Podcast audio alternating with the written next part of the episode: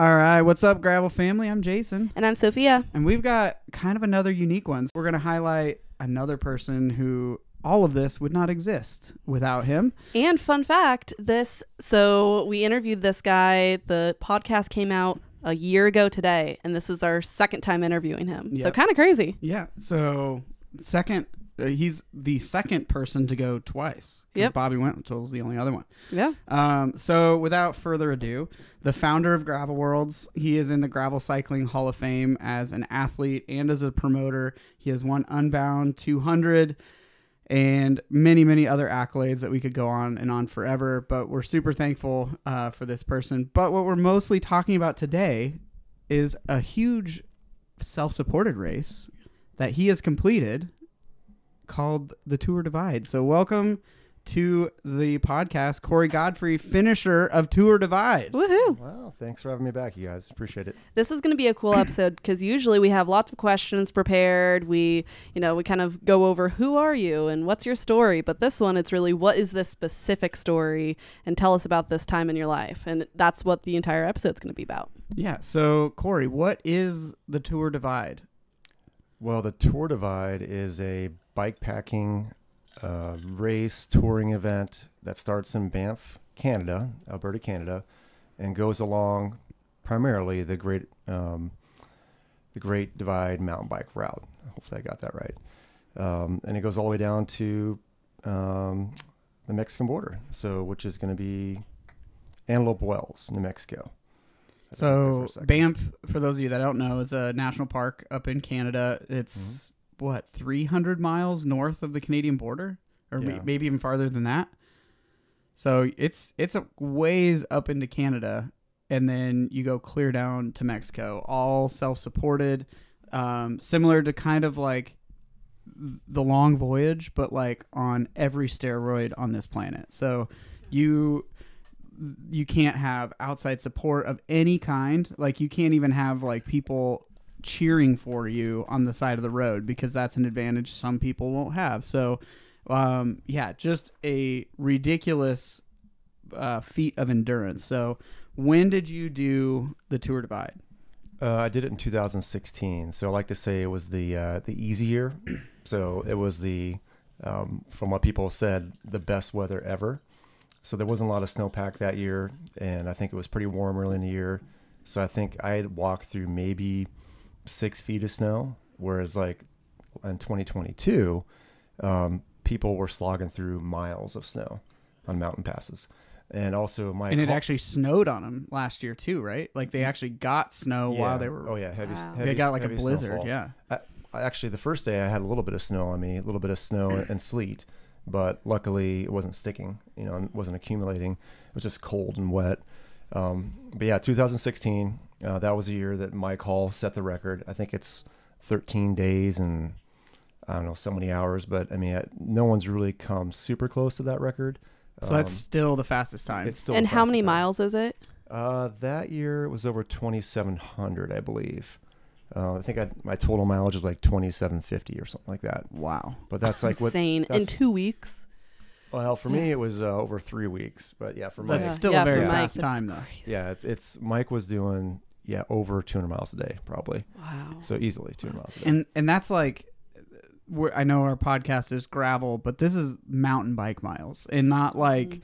not like um, a little easy mountain bike trail. Like this is rugged up and down mountain bike trails. What was the training that went into you getting to that start line at Banff?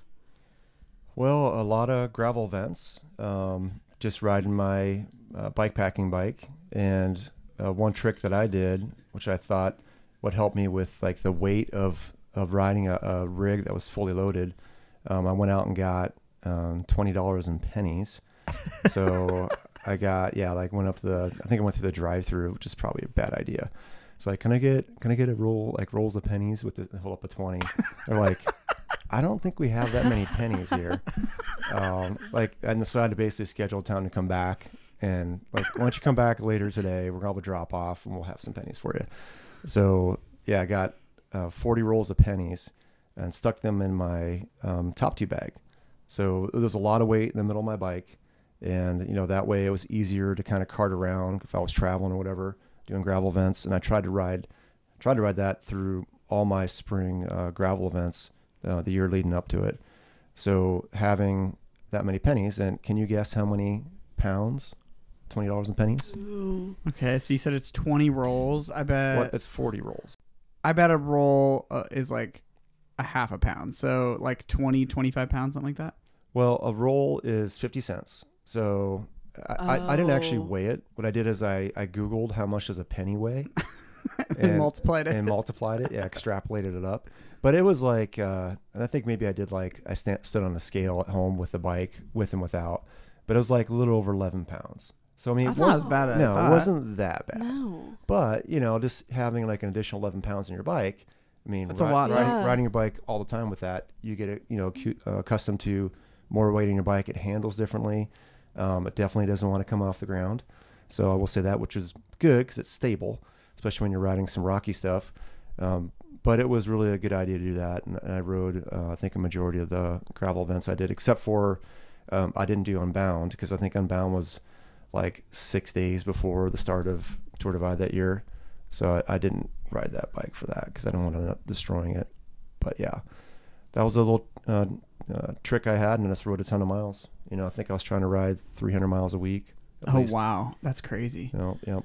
And you had a full time job too at the time, right? Yep, had a full time job, just riding to work every day, uh, taking the, the long way to work, long way home, riding big rides on the weekend.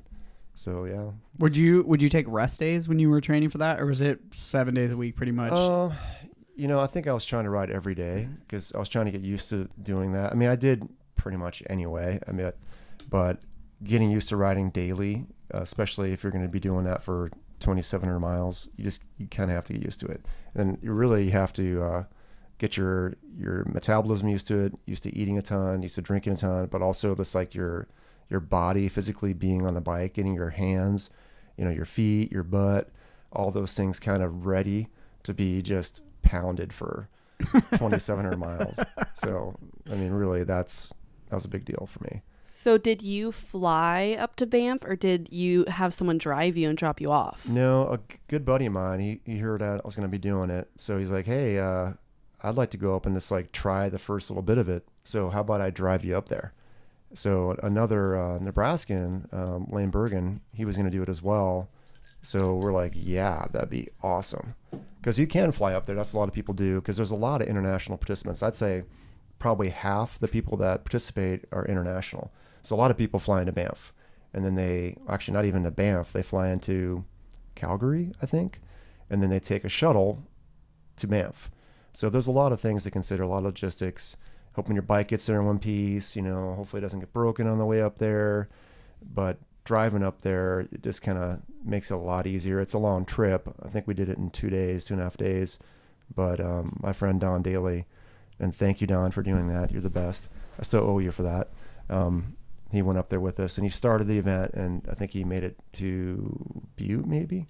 So then he oh, so he made it to the U.S. For yeah, sure. because his his parents went up there, and they flew up there, and they were going to drive his vehicle back and pick him up. So one hiccup though, as we're about ready to cross over into Canada, you have to have a passport, you know. Yeah. And uh, he realized his passport was expired. Oh no. As we're like, as we're at the window, like almost the window, you know, he's like looking at his passport. He's like, "This thing's expired." So I was like, "Well, um, let's see if we can get in." So uh, they must not look very closely. They let us in. So he had, he had no trouble.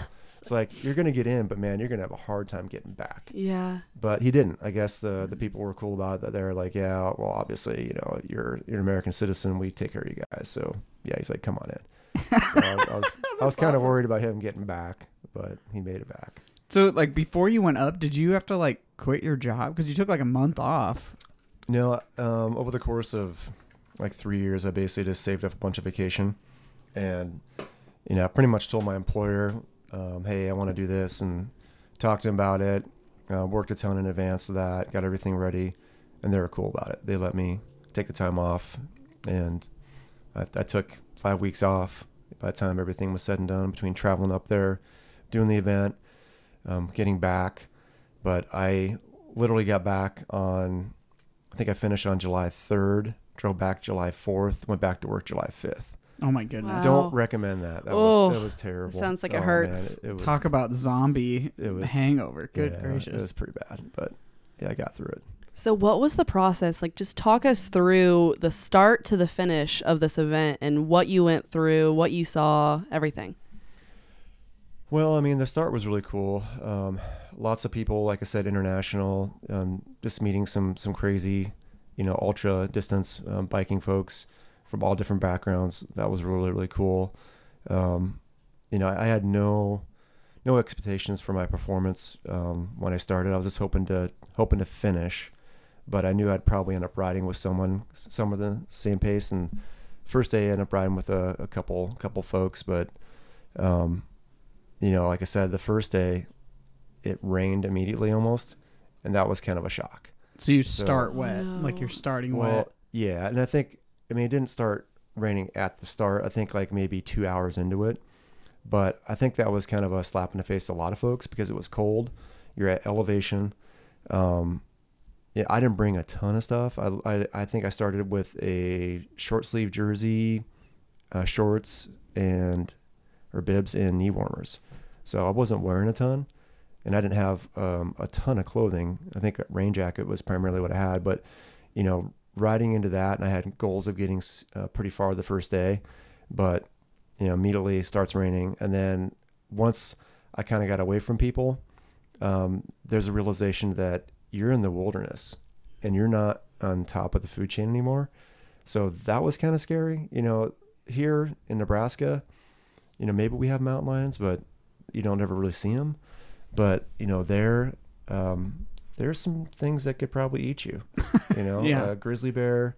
Um, there are mountain lions up there, obviously. Um, I remember driving Wolves. wolves. I remember driving into Banff, and as we're driving up there, like a, a sign on the highway said something about like caution wolf packs or something like that. I was like, did you guys see that? I was like, it said something about like wolf packs. We're not in Kansas anymore. Yeah, like dang, I didn't even think about wolves.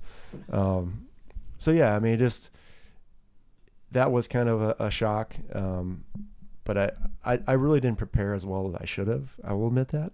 Uh, my bike wasn't really super dialed yet. Um, I'm kind of the mentality like I'll figure it out as I, I get in there. Um, but that's fine for gravel events, but probably not this event. I mean, I probably should have prepared more.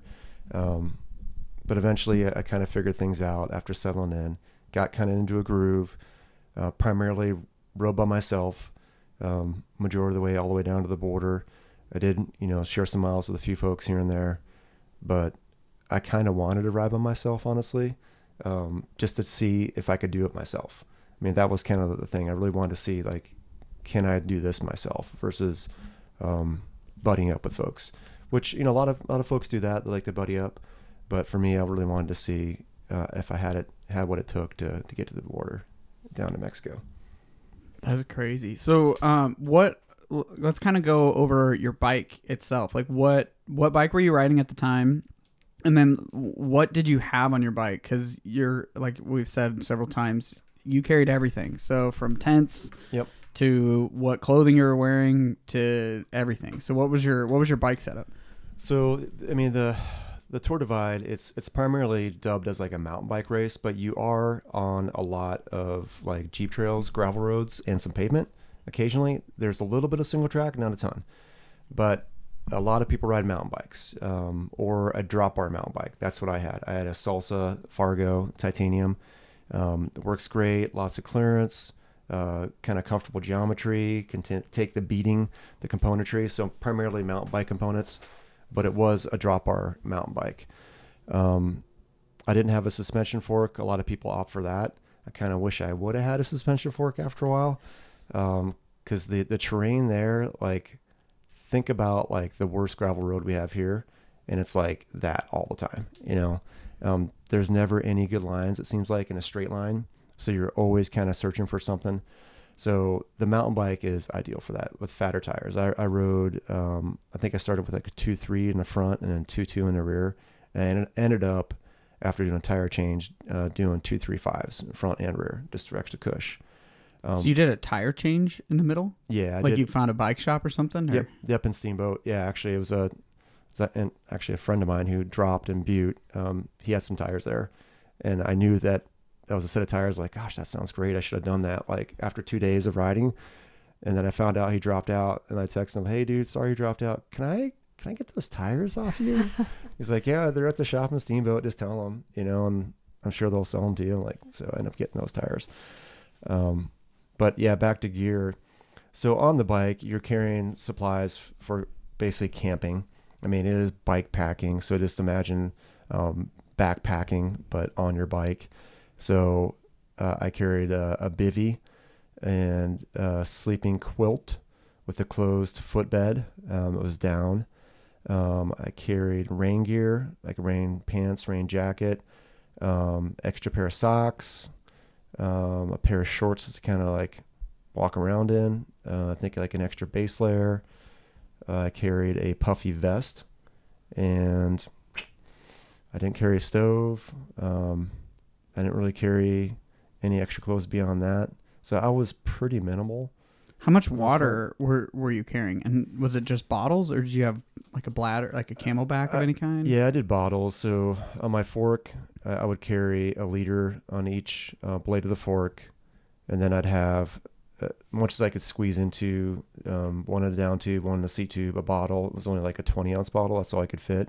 And then I had a, I think a 16 ounce bottle on the bottom of the down tube.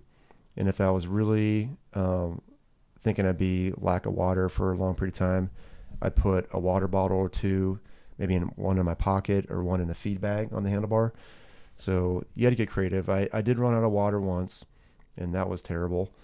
Um, I ran out of food once. Um, terrible, but not as terrible as running out of water. So That, those are semi funny stories. Like what? Like tell the the story of like running out of water and running out of food. yeah, so the first day uh, I had I carried enough food, but I was like, oh, I, I did great. I, I I didn't think I'd need as much food the next day on day two, and that's when I ran out of food. But uh, I thought I could stop somewhere, and for some reason, I think I, I either didn't go there or I just made a miscalculation on calories, wasn't counting right, and you know, it's really based on you got to think about okay, what am I averaging for speed? How far do I need to go? And for me, I averaged about 10 miles per hour. So you just do the math backwards and thinking you need 500 calories per hour. Well, I was like off by a thousand calories that day for some reason. So I ran out of food like two two hours before I got anywhere. It was pretty bad. And I was like, I was riding with a couple people once in a while. I was like, yeah, I ran out of food. I was hoping they would throw me something, you know. but they're like, yeah, I'm, I'm getting close to being out of food too. Like, okay, that's cool. What was your food choice? Like, were you living off, you know, goos and trail bars and that kind of stuff, or were you having meals along the way? I know you said Oh, you didn't have a stove, but oh yeah, just just meals. Like I didn't carry a stove. I mean, some people to choose to uh, carry a stove and have like dehydrated food. Like I was wasn't really racing it. I, I consider fast touring. So my goal every day when I wake up, I was like, I'd look and see, okay, I, I didn't carry any maps with me. I did a terrible job preparing, like learning about the terrain. I figured I'll just figure it out when I get there. You know, I knew like distances between um, major places to get food and how many feet of elevation gain. That's really all I knew. I didn't know if it was like three passes or one pass or any of that, or if it was rocky. And it's like, yeah, I'll just figure it out. Um, but I would just basically go from each uh, refuel point to each re- re- refuel point, and then whenever I got to a city or whatever, a place I can refuel, I would eat. Immediately go in, grab some hot food, eat as much as I possibly could, like eat to the point where you were uncomfortable, and then uh, load up on food before I left, and then take off, and then go to my next destination. Didn't you tell me once like you stopped at like a McDonald's or something and just downed like four cheeseburgers or something? Was that you? Or Mm, I mean, uh, the only McDonald's that I hit were like basically the first day in Banff, and then there's one in Silver City, which is the second to last day. Those are the only two McDonald's I saw. But I did eat a lot of stuff in McDonald's, like in both locations. so, so like so then like when you're stop like are your stops gas stations like almost predominantly gas station food? Well, yeah, pretty much. Or uh, along the route, there's a lot of small towns, um, and usually like a diner or bar and grill. I did a lot of like burgers and just you know anything I can get, like breakfast and pancakes and eggs. I mean, it's it's incredible how much you could eat. Like, and I lost still like 12 pounds. Wow.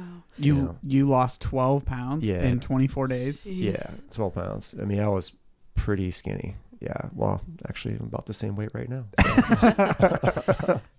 Were you camping every night or did you ever stop in towns and stay at hotels? oh, like I after like realizing that you're not top of the food chain, um, I was like, ah, I think I'm just gonna go ahead and credit card this thing as much as I can.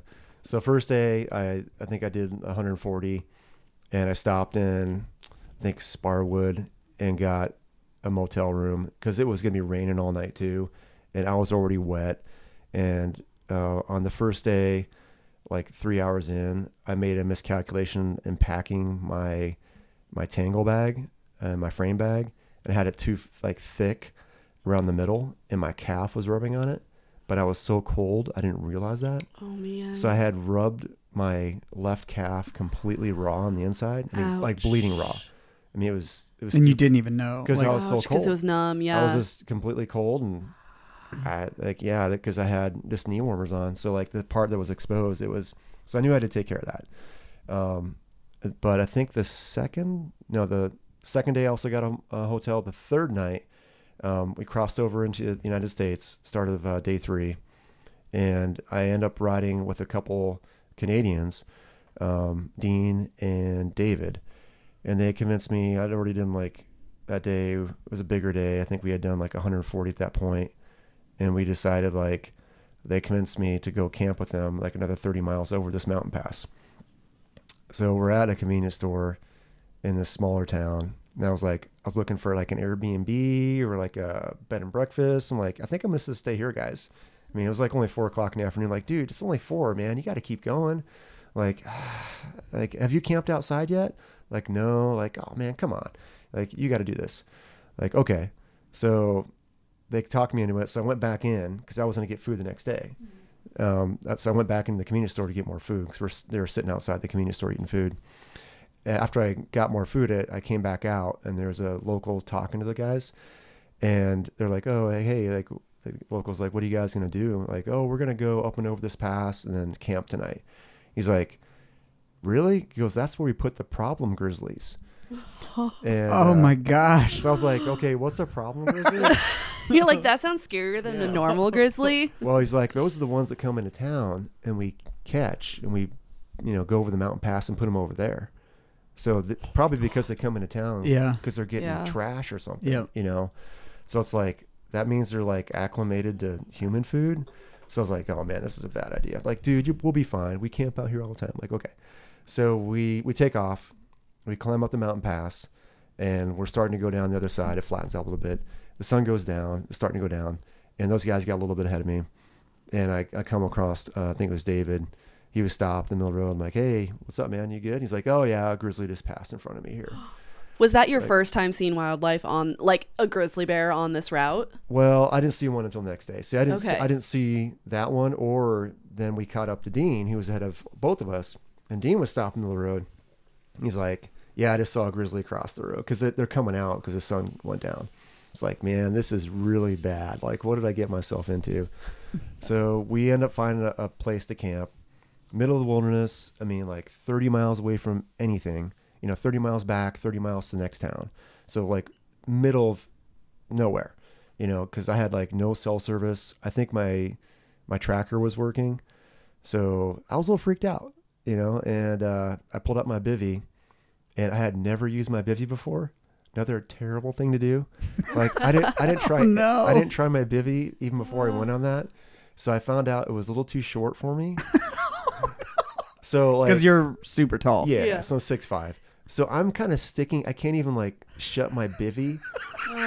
so I'm like, s- my head's like sticking out of this thing, and uh, it's made of like Tyvek, so it's super noisy, which is maybe a good thing. But uh, I got like an hour of sleep that night, you know, because we're all we're all loaded up with food on our bikes, and I was just thinking, we put our bikes away from us, you know, which is smart. You don't have any food near you Yep. but I, I had been eating like pepperoni sticks like like for the past three hours like covered in pepperoni oil it's like You're like the grizzly's gonna smell it. yeah oh, Oh, for sure they would smell it. Yeah. their, their their sense of smell is like really good. So It's like a hundred times better than humans, or something like something insane. I think even better than dogs. So that's that's one thing I did do. Probably, probably shouldn't have. Like I I looked up all kinds of stuff on grizzly bears and like and predators in the area. So I I watched all these videos. Like I wanted to know like if I get charged by one, like what you do is different for a grizzly versus a, a black bear. You know. So I knew what to do. So I probably had really freaked myself out. Um, and then seeing those guys seeing two bear before you know we even set up camp, kind of close to where we're camping. Um, I thought for sure my bike was just going to be destroyed. And it's like, then like you're 30 miles from nowhere with a destroyed bike. And like Yeah. your My gosh. what's your fear is rational too. Like Yeah. people Yeah, have oh, yeah. literally been killed by bears doing the Tour Divide. And it's also not yeah. that like you heard, oh yeah, grizzly bears are in this area. You literally had confirmation that they're they were in the area. Right. Yeah. And I, I hopefully I'm not freaking people out and discouraging them from doing this, but yeah, someone was there was a tragedy um, last year, and that was not really during the Tour Divide, but it was someone was doing the Great Divide mountain bike route, and then um, unfortunately she was killed in a, in town in a small town uh, in Montana. But sh- Um, yeah, didn't she have like food in her tent? I, I think they that thought- was yeah, yeah. So I mean, it's you can do your best you can, but still, you know, there's going to be um, some bears out there that are bad bears, you know, Yep. essentially. Um, but yeah, that that's after that night. I slept an hour, and you know, woke up feeling terrible. Um, and those guys took off because they slept pretty well, I think. Um, I basically cut the next day short and just like, all right, I am just getting a motel wherever I can along this route. Um, so I end up sleeping outside, I think, three times. But, you know, one night I rode through the night without stopping too. So obviously I didn't have to get a motel for that one, which I would have liked a motel for that night though. How does that work with camping? Is there a guide before you start of like, okay, here's great places to camp, or do you just literally set your tent up against or or along the road? Well, you're supposed to like in, in like Banff National Park. There's designated areas where you're supposed to actually camp, and um, you know that's where you, you really should do your homework and make sure you're camping somewhere. Um, I think in Montana that that point that place we camped, I mean it was just alongside of a, a roadway with an opening. Um, it wasn't really a, a camping spot. You know, a lot of folks what they do is they they try to find a vault toilet that is like pretty much bulletproof and bear proof. And they sleep inside. they'll sleep in there. Yeah. Wow. yeah oh man, if it's any kind, if it's above like forty-five degrees, that would be a Yeah. smelly I. Sure I would. would have slept in a, a vault toilet, you know, in a heartbeat that one night in Montana. I mean, like, heck yeah, I probably could have slept a little bit better, yeah, you know, yeah. versus Take like, what you can get. you know, like every little thing you, you your your head's on a swivel, worrying about, you know, predators. Uh, and then what? a like I know you had some other injuries too. What were some other injuries? you- So you talked about your you, you wore a hole in your own yeah, calf. yeah, that was that one actually ended up being kind of serious because I thought, you know, if I didn't get it taken care of, it could turn into sepsis and that could kill you. Mhm. So um, I had to really take care of that and kind of back it down. That's why another reason why I wanted to get motels as much as I could to kind of keep that clean, you know, to wash it every night, to to make sure I was dressing it, um, to put you know neosporin on, just keep a close eye on it because that could go south pretty quick. Um, but another injury I had is I'm actually even touching my Tour Divide toe, as I call it. Uh, broke my big toe on my left foot in Butte, Montana um, waking up to go to the bathroom in the middle of the night in a motel, just caught my big toe on the carpet and snapped it. So, yeah. it Come was- on, you couldn't have done it in a cooler way. You're Yeah. you're riding your bike across the country and I, I know. stubbing in But- a hotel. So yeah, you and like so both of those are pretty serious injuries I, as far as mi- at the minimum comfort on the bike, Yeah. and you still finish. And they they were early on within the first week. Yeah. So the thing, um, the toe was like day five. So the you broke your toe on day five. Yeah, the, the leg was on day one when I, it started. So yeah, that that kind of kind of made things a little more difficult, especially like you know walking down. So I think the the morning that I broke my big toe, I had to go down um, this thing called Fleecer Ridge, and the folks that know Fleecer Ridge, it- it's very very steep. I mean, I don't know what you know degree or angle it is. I mean, it, it's a grade. It's it's very very steep, and it's kind of like looser rock. So I've heard of people riding down it. If they've ridden down that, wow, that's pretty impressive. But I walk down it, so you're walking down, you're just jamming your your your foot, your toes into the front of your shoe. So by the time I got down from that, I went to I think Wise River or something like that. Um, I went got some breakfast, and I didn't even realize I broke my toe. You know, I just I was half asleep when I felt it. I heard it snap, and Oh, and I was just like, I hate that. okay, you know, and, and I, I put my shoe on and I just went. Um, didn't hurt terribly when I rode, but mainly when I walked. So by the time I got to that place for breakfast, I was like, oh man, I'm not walking real good. And I took off my, my shoe, my sock, and it's like my my shoes are like has a ton of blood in it. So yeah, it was it was pretty stupid. Corey. Oh my goodness. So, I, I, t- I took a picture eventually and I sent it to my buddy, um, Scott Bigelow, who's an orthopedic surgeon. Like, hey man, what do you think of this? He's like, it's broken. Like, Oh. like, do you think so? Like, I, I think maybe it's just I, I- maybe I just stubbed it, and like I broke the nail bed or something because you know it was cracked by the nail nail bed too. Like, um, he's like, no, you you broke it, man. Like I can tell that's broken. So um, yeah, this is it, this made things a little more complicated, and I wanted to take care of that because it had broken through the skin, um, Oh my like by the nail. god. Um, so I had to take care of that because Yeah. you know your feet are just getting nasty. You're walking through streams occasionally, super dirty, sometimes mud. All the sweat, that that Yeah. pain of sweat Oh, getting into oh, a yeah, wound. Oh. So you, you really just want to like all those small things. Um, you really just need to take care of before they become a bigger issue. And like also, you know, the toe hurt, but I will say I had a saddle sore that hurt way worse than that at the time. So maybe that was a good thing because like every pedal stroke, my saddle sore hurt so bad, and the, the toe didn't hurt that bad. Eventually, toe got better, saddle sore went away. And the, I mean, the worst thing about saddle sores is the only way they get better is rest, uh, like pretty much. So it doesn't Yeah. matter how much chamois cream. But you, we've talked before, like you didn't want to put chamois cream on it because then it like Yeah. closes it up. And Yeah, I, and I don't use like any kind of chamois lotion, but do you want to talk about how you made sure it didn't get infected every night? Because it's gnarly yeah, and it makes me squirm thinking about it. yeah. I mean, that was the reason why I wanted to get a hotel too. I mean, really, like taking care of your behind is very important because there was a gentleman from I think he was from France and he was crushing it like the first couple days, but I think we got to somewhere in Montana because like, dude, like why why are you behind me now? Like you were killing it earlier. Like what's going on? He's like, dude, I have this saddle sore. It's killing me, and like uh, I need to find a clinic. So he was waiting for a clinic to open in, some sort of uh, small town, Montana. And then we're riding in town. I think, hey man, I think I see one over there. Like go there. So he went, and uh, he was telling me it was like cut a tennis ball in half kind of size. I mean, that's that's how bad it was. But he ended up pulling A pulling. tennis ball? It, it was, I think that's what he said, or maybe it was a golf ball. Mm-hmm. It was big, whatever it was. It was Ugh. something that it was causing him extreme pain. But he ended up pulling the plug. You know, like three days in, due to a saddle sore. So I believe it. I mean, that's the.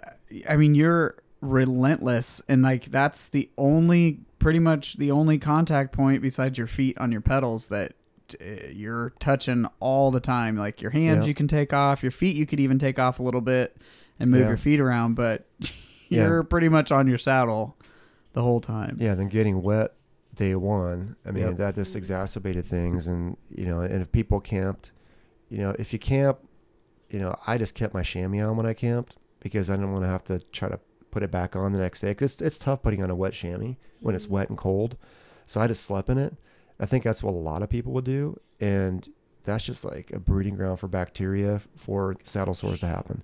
So for me, like getting a hotel, showering, like I slept naked every night, you know, um, a- Absolutely. air everything out. Yeah. Um, it, what I would do, it also, I'd, I'd put on some, uh, hurt hand sanitizer. So it would just k- kill everything down there. that's what I was talking about. Yeah, hand sanitizer, and then I would put on uh, like Neosporin, like an antibacterial. That was basically what I, I would put that on before I'd throw my kit on in the morning, and I'd wash my kit. I only took one pair of bibs, used the same pair of bibs the whole entire time. I'd wash my bibs in the sink, and then try to put them next to the like air conditioner or the heater if it was really cold, just so they dry out a little bit more. Um, then I had them laundered, I think, twice along the route. So yeah, I mean, taking care of those contact points like your hands, your feet, your butt, um, you'd be surprised. One of those things or all of them can take people out. Yeah. And I, I heard like people had numb hands. You know, they they couldn't hang onto their bar. They couldn't open food. They couldn't shift very well. They ended up pulling the plug. So their hands would go completely numb, or their feet would just be wrecked and they had trouble walking. So they'd pull the plug, or the saddle sores. So, I mean, I had my feet were hurting because of you know the broken toe and just being on your feet that much. Um, you know, I had, I had some like numb toes for six months after still, but you know, my butt had the one saddle sore, but after that I was golden the rest of the way. so how long did the saddle sore last? Um, I think it lasted like it was pretty painful for a couple days, and it started settling down. Um, but after a week, it, I was good to go. Okay. Yeah. Um, but yeah, like also, you know, uh, having that ability to get dry, to get clean, I, I think that's what really helped me get to the finish. And then also taking care of my hands. I forgot my gloves um, when I got to Banff. I figured that out. So I ended up having to buy some gloves at a local bike shop, and I must have just got lucky. I picked a really good pair of gloves, and I had no hand issues. Ooh, None at all. No numbness. plus. Yeah, no numbness. I think the drop bar, having that, having some, you know, bunch of different hand positions helped out. Whereas like a mountain bike, you have limited hand uh, positions. So I think for me, the drop bar really worked well. Jeez. So then you got um we've kind of a lot of the stories have been like the front half of it. So was there a point where you felt like you were in a groove and you're like, okay, like I'm going to wake up today, I'm going to ride 100 miles, whatever it is, and then keep rolling or was it was it like a battle every single day af- like or yeah, was there ever a point where you're like, all right, it's just, we're just riding our bike today, or was every day just like, all right, this is gonna this is going to be another battle? Well, I think, yeah. I mean, I knew it was every day was going to be tough. When when, when I would finish, uh, I would say to myself, "Wow, that was really hard." And it was like every day, it was like, "Wow, that was really hard."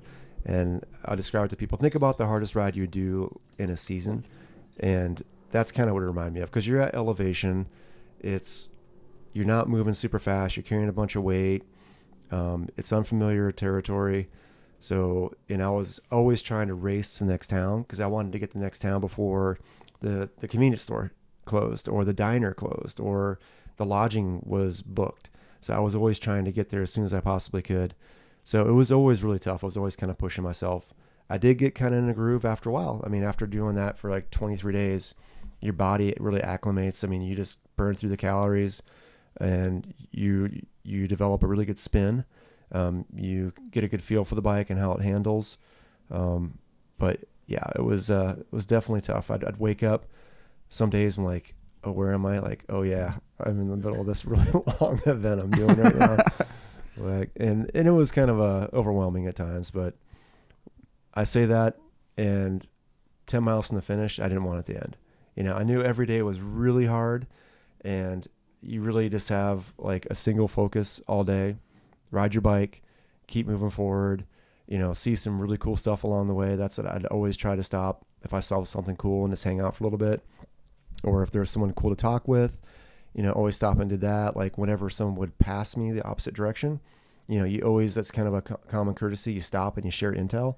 Like, hey man, like, dude, you're gonna like in ten miles from now, you're gonna hit this really cool city or a small mountain town. Dude, stop and get the the burger there or whatever. Or um, don't camp in the city park because sprinklers start at 2 a.m. You know, Oh, kind, no, of, kind of deal. okay, Like, okay. yeah, you're gonna find that out if you camp in the city park because normally you just go, oh, it's a city park, I'll camp there. Like sprinklers start at 2 a.m. so you'd find out the hard way. So you always pass the intel, but um, yeah, uh, towards the end there, I wanted to keep on going. I wanted it to not stop because you know going back to your your daily life, you know, the grind, the work, and whatnot. Um, you, you put all that behind you, and you can just focus on you know having a good experience. Did you ever take any days off or did you ride every single one of those days? I rode every day. You know, I, I thought I I had planned on taking a day off, like probably in Steamboat, but you know, I just really wanted to to keep going because you didn't want to get out of that rhythm. You know, just I think taking a day off for me, it, and it may have been a slippery slope. Like, eh, maybe I'll take another day off here. You know, I kind of wanted to get done in a certain time period. I think my shortest day was right around 50 miles. Um, but you know, I needed to get my bike work done. That was like going to Steamboat, and then uh, there was some really bad storms coming in that afternoon, and I knew if I go up, you'd, you'd have to climb out and just get pummeled by some storms. And some guys tried to go, they took off and started going up the pass, and they ended up turning around because they just got hammered by a storm. So hail and just it was pretty bad. I remember thinking like, man, I'm glad I got a hotel room, and I got like the last hotel room I think in Steamboat. So I was, I was I pretty was pumped. lucky. Yeah. What um what so what was you said 50 miles was your shortest day? What was your Mhm. longest day? Um, I think my longest like run was, I think I did 250 miles, but that was over a couple days, like a day and a half, because I didn't sleep the night. It was down in New Mexico. Um, I started in Think Grants, New Mexico, and went to Silver City. So that was a pretty long haul because from Grants to uh, the next 70 miles, you have a stop in Pie Town, but then from Pie Town to Silver City, you really don't have anything. So for like 180 miles, pretty much no services. So I knew I had to make a push all the way through because if you stop, you know, the way I was doing it, I wasn't carrying a, I couldn't carry that much food for two days or that much water for that matter. I mean, I did have like a, a small filter, but I just wanted to kind of push through. So yeah, it was uh, 250. And uh, th- that Wow. was that was rough. I, I was living on uh, candy on the way in. That was that's where I destroyed McDonald's. I went in and I just and I ate so much. It was, it was so bad. What was the like most satisfying thing you ate after? Like when you when you finished and you had actual resources and you're like, "Oh my gosh." Yeah, I think I've heard other people say this. Um, fruits and vegetables, like really? like wholesome food for once, because I was living on honey buns and candy, um, Slim Jims. I mean, just and you know some some good food at small towns and whatnot, like burgers and some good breakfast stuff, but a lot of like frozen burritos. You know, like the big frozen burrito, just throw in your back pocket frozen. Sit there for you know six hours and it warms up. Eat it like that. Eat it at 98.6 degrees. That was that was my deal. Seriously, I ate a ton of bean burritos. Um, so yeah, kind of detoxing from all the junk. I mean, I have a degree in nutrition. You know, and it just I, I would be interested to do like a lipid profile, like check your cholesterol before you start, and then how it is afterwards. It'd be interesting to kind of see that. You know, It'd be it'd be kind of like the uh like how they, now they're doing way more tests on the guys that are doing like the Tour de France and how horrible it is for your body and just yeah something like that do like a full medical makeup before of like 10 people yeah. and then 10 like do the 10 after that so then you at least have a pool size it'd be Yeah. it'd be really interesting of a medical study for sure I thought of that, like even doing like just some basic metabolic profiles and whatnot, because eating that much food, like in that much protein, it's hard on your kidneys. I mean, it, re- it really is. So, and I only have one kidney. So I thought of that. It's like, man, am I going to thump my kidney here and run into, into trouble? But, you know, drinking a ton of water helped out. And I was definitely drinking a ton of water. did you also do this after your spinal cord injury Yep. Yeah, that was um, my cord injury was in 2010. So there was a couple sections where I had to kind of portage my bike, and just way tougher. And there's like this really iconic uh, climb. It's more like a, a hike in Canada. I think it's in British Columbia. They call it the Wall. So you're like in super thick grizzly country, like, and you're seeing piles of dung everywhere. Um, you're going by like blueberry patches and like like really kind of single track area, like walking through like small streams.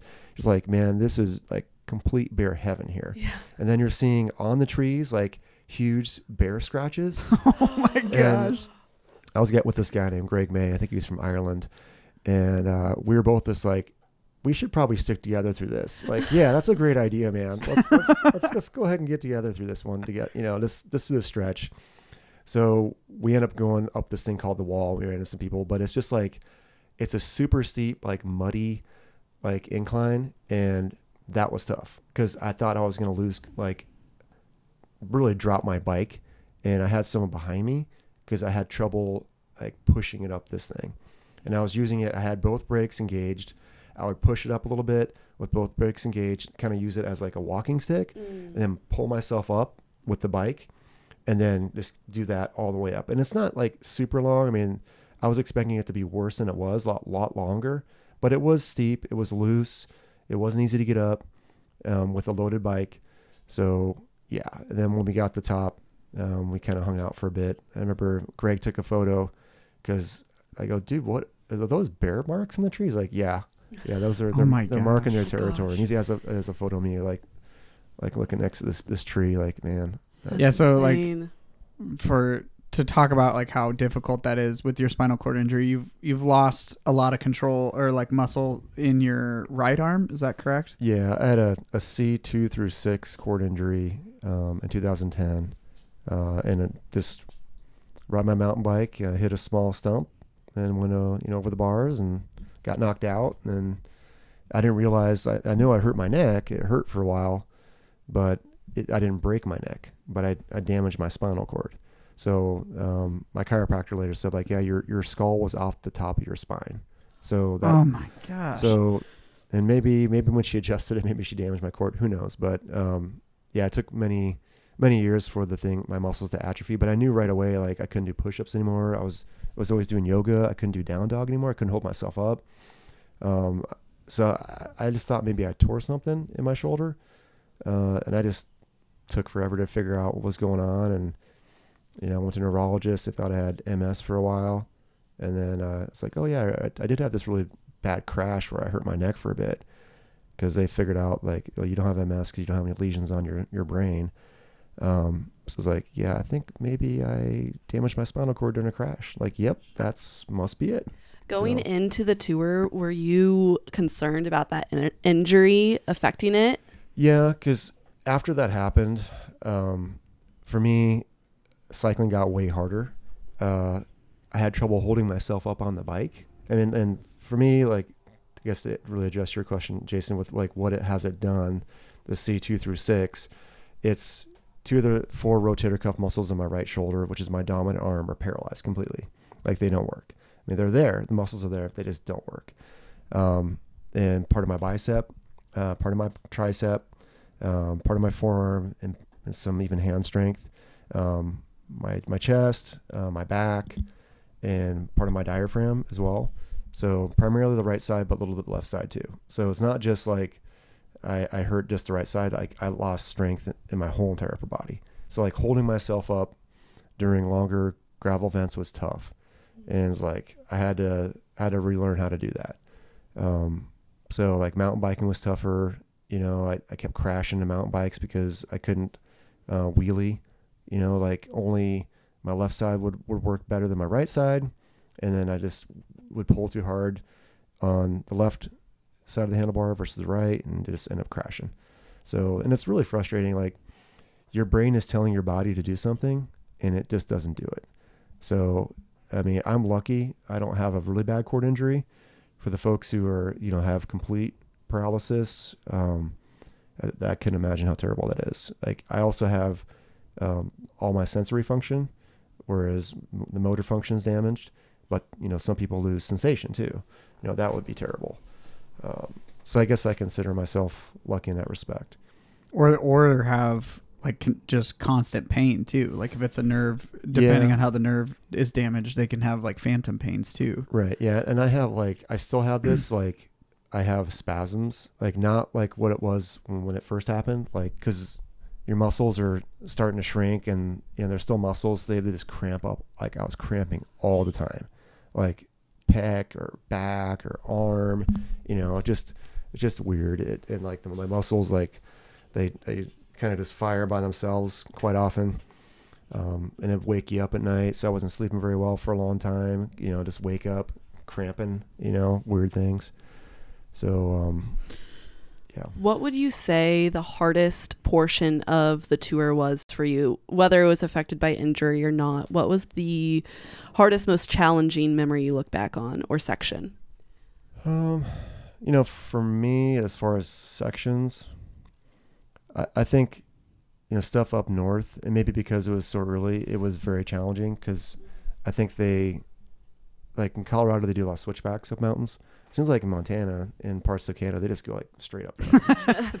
They're just like there was a lot of straight like roads we had to go up. It was they're steeper, um, less traveled, um, it, it was tough, and maybe just like I said, adjusting to the shock of getting into it.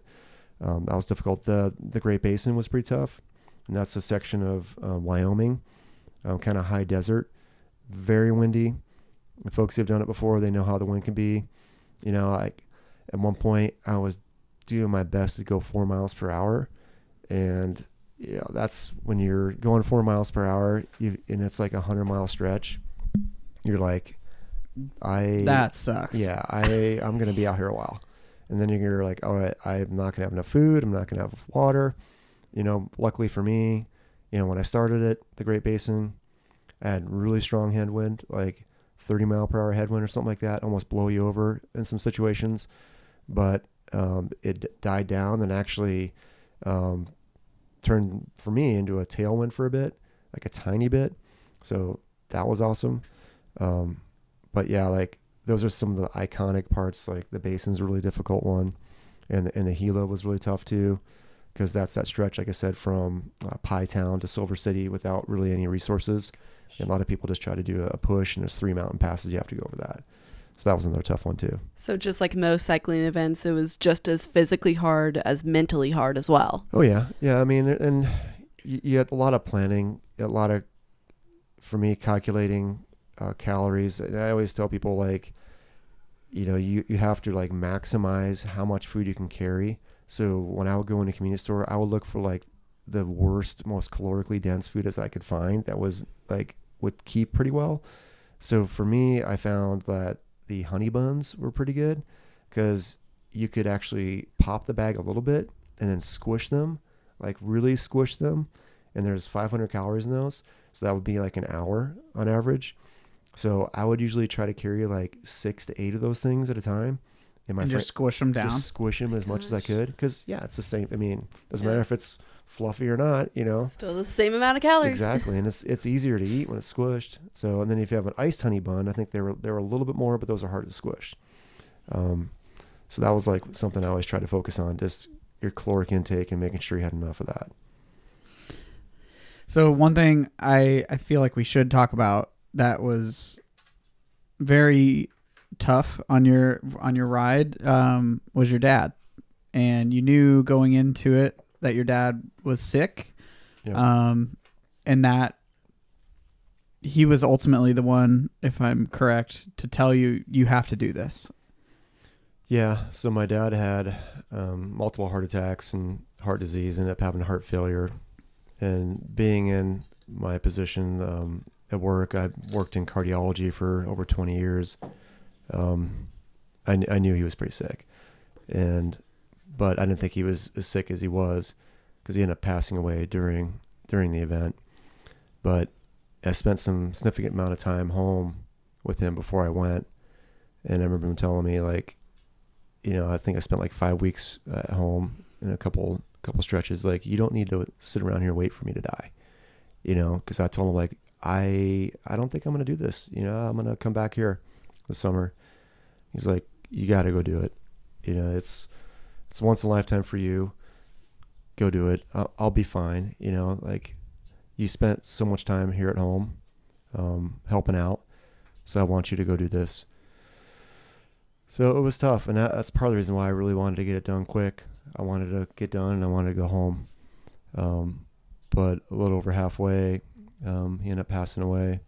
He went pretty quick, and uh, I was going to come home then, but my mom said my dad wanted me to keep on going, and part of the reason why part of the reason why I wanted to go do the Tour Divide is um, when we were younger. My family went on this big trip out west. We were from Ohio.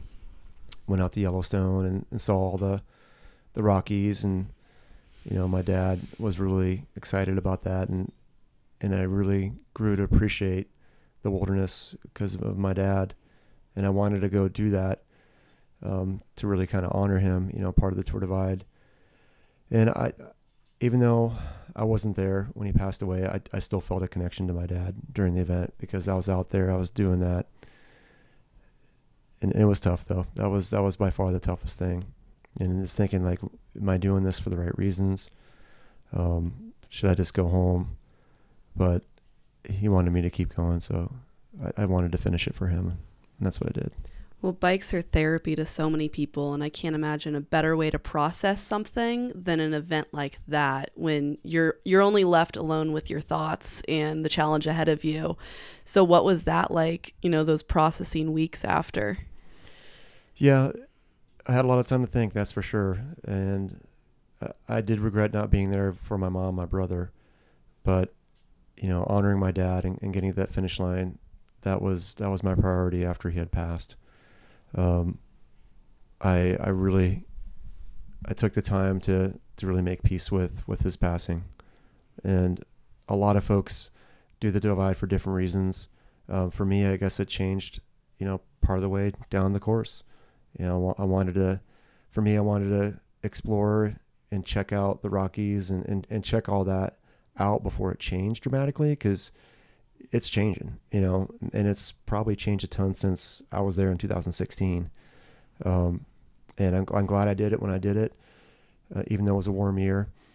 But like I said, it changed for me. I wanted to get to the finish line to really honor my dad and uh, hopefully uh, make him proud. You did. You did for sure. So what was what was that finish like? It's not like a gravel worlds or an unbound where you've got cowbells and people screaming it's just a town that it's kind of it's, it's, it's it's not even a town man. it's just uh, a, a rock right? Or well they have like a, a sign um it's basically it's a border crossing. So it's a very probably well maybe it is a well traveled border crossing but it's a smaller border crossing so there's no services really there. There might have been a pop machine there but i couldn't find it. But yeah you take they call it the Lonely Highway. The last stretch is like 65 miles of a two lane highway, no shoulder. So it's flat, like pancake flat. So when I got there, it's like, oh, it's only 65 miles. You know, it's like, but 65 miles is still a pretty good ride. Yeah. Um, it seemed like that last 65 took a long time. Um, and it was, you know, for me, it was middle of night. I finished like at 3:45 in the morning. Wow. So what which was kind of cool because I saw some pretty cool wildlife on the last day, like owls, like it's like white spotted owls or something. There, a couple of them were flying with me for a while because they're using my light to kind of like hunt for stuff. Yeah. Saw like a tarantula migration, I guess, like a ton of tarantulas I, I went through. That's terrifying. Oh, okay, yeah, nightmare fuel right yeah, there. before the uh, before the pavement, I went through like a couple sandy sections, like like all these tarantulas everywhere. It's like what? So, so I was like, yeah, it must have been like a migration. Like it was insane. Like I was dodging tarantulas, hoping I didn't hit one and fling it up on me. Um, but yeah, the last little bit, kind of anticlimactic, but takes a long, you know, 65 mile stretch into the the border crossing there. I uh, I saw some of the border patrol agents. Um, they're they were along there. I I passed. They were sitting on the side of the road, and they, it was kind of cool. They they turned their lights on for me, their lights and cheered for me as I went by. Did they know? Like, oh yeah, they, they know what they know what's going on. Okay, yeah, they know like, oh, it's one of those nut jobs, you know, that, that, tour divide thing, middle of the night by himself. Um, but you know, I was getting kind of worried because my ride, Julia, she drove all the way from Lincoln. She did an awesome job, and I told her I was taking off. You know, like the day before at 5 p.m. Like, all right, like backwards math. I think this will be about time I finish. And she actually calculated it herself, uh, looking at my average speed, and she timed it perfect. Like literally, I think five minutes before I got to the border, like she passed me. and like, thank God you're here. You know? What a queen. yeah, so it was cool. She was waiting for me when I got there, uh, middle of the night. So there's no one there, and just Julia with, with the lights on she turned the parked the car so the lights were shining on the sign you know the border crossing the iconic sign I sat down, had a banana, and we got out of there. So that was really. Did you cry when you finished? Oh you know, I, I'm not like a super emotional guy. I mean, it was it was cool to be done, but no, I was so tired. Yeah. Because I, I had like the night before or the two nights uh, before I had gone through without sleeping. I had basically slept for like five hours, and I was like, I, I woke up to go to the bathroom like, I, it was like Christmas because like I knew I had one day to go. It's like I'm just gonna go do it. It was like 5 p.m. I took off because I had planned on sleeping like 14 hours, but I woke up and I was like, I think I'm okay. You know, I think I can do this. You know, I've been in a lot worse positions in the past 20 some days. Like, I think I can do this. So that's why I just took off. But I was just so wrecked. And then on the way back, driving from the border, it's pretty funny. Uh, we got stopped by one of the border patrols. They came, you know, turned the lights on. They pulled us over, and they're like, "Where'd you come from?" And and I was like, he, he said that to Julia, and I looked over. I'm like, "Hey, it's me." They're like, "Oh, like how did she? How did you get by us?" they they didn't see her go south to the border. No It's like she just picked me up, man. She was she just drove down like five minutes before I got there. So I don't know how you missed her. so yeah, that was kind of funny. Like we snuck by border patrol somehow. I've got a question for you. Would you ever do it again? Yeah, I I thought about it, and I will say that for me, that took a lot out of me. That was a a, a huge effort, and knowing that it was a easier year, um, I think I I would have second thoughts. But when I talk to friends that they want to do it, I'm like, I'll do it with you. You know, I, I immediately say that. I I think I'd, I'd like to try it someday if I can get stronger again but it's not something you need to you want to go in not being prepared for as far as fitness you know it's not something you can ride yourself into fitness. And then you know me i got lucky i did it during a good year but like this past year you know there were some some folks who got into some pretty pretty serious trouble. You know with snow hypothermia they had to be you know rescued out of there. Um, i think i would have to prepare a lot better and make sure i could really get myself out of dangerous situations. I just got lucky. I gotta admit it i got I got lucky and had a it was a good year. Well, I've always been impressed and like I love hearing their stories. There's so many more that I've Yeah. like heard that we're already at an hour. So like maybe we'll have a tour divide 2.0 next year. But Uh, I know I, I drive everybody crazy. Like almost every ride, I tell a tour divide story. It, You do, it's great. It sticks with you. I can't you can't shake it. You know. It, it's something that not many people can say, oh, yeah, I rode my bike from Canada down to Mexico. You're part of a very small, cool kids club. it's kind of the ultimate one upper It is. like bike story. Like is. there's very there's very few that you're like, "Oh, I did unless you did like the ride around the world kind of thing or yeah. that there's the guy that rode his unicycle from the North Pole down to the tip of South America, right? Like that wins, but yeah, there's very few one uppers on that. Well, I think someone's actually done the tour divide on a unicycle. No So- I believe it. I believe there's that there's that one guy that I I'm pretty sure he's maybe he's still going. He's like riding his unicycle from like the tip of Canada or Alaska I've, yeah. all the way to Mhm. the south tip of South America. It's Like that's that's a journey right there, but Yeah. anyway, um, thank you, Corey, for telling that story. Um, what would you, what would you tell someone who's wanting to do this? Because we we talked about a lot of bad, but there's Yeah. Oh, but yeah. that's part of the challenge. Like people that are gonna do this, they know yeah. What they're they, getting into. They know Yeah. that they're they're doing that. So like, what would you tell somebody who wants to do it? Yeah, I was telling myself for a number of years, like, you need to do this, you need to do this. And I kept putting it off for different reasons, mainly because of occupational. I think you just need to commit to it and, and go do it. You know, I decided I really was going to do it when I was laying in a hospital bed after I had appendicitis and I thought I was going to die because I had an ileus. It's like, I never got to do the Tour Divide. If I make it through this, I'm doing it next year. And I made it through it. So I was like, all right, I'm doing it. So you just have to commit and really probably a year in advance to get your, all your gear and yourself ready and just do all the research. So commit to it, get it done. Um, it's a life changing experience for sure, and I highly recommend it. Well, before we go, I do want to say I'm going to link a documentary that's on YouTube that I've watched about this, and it's it's really cool. It documents all the way from the beginning of their ride all the way to to the end end of it. Wow, can't talk there. Um, but I'll link that. Usually we do have a question. It's what does the gravel family mean to you? But this time I'm going to ask, what does finishing the Tour de Divide mean to you? Wow, that's a good one. Hmm. Good audible. Yeah. well, to me, it means that I accomplished something that I set out to do that I really didn't think I could do. I really had doubts that I could do this.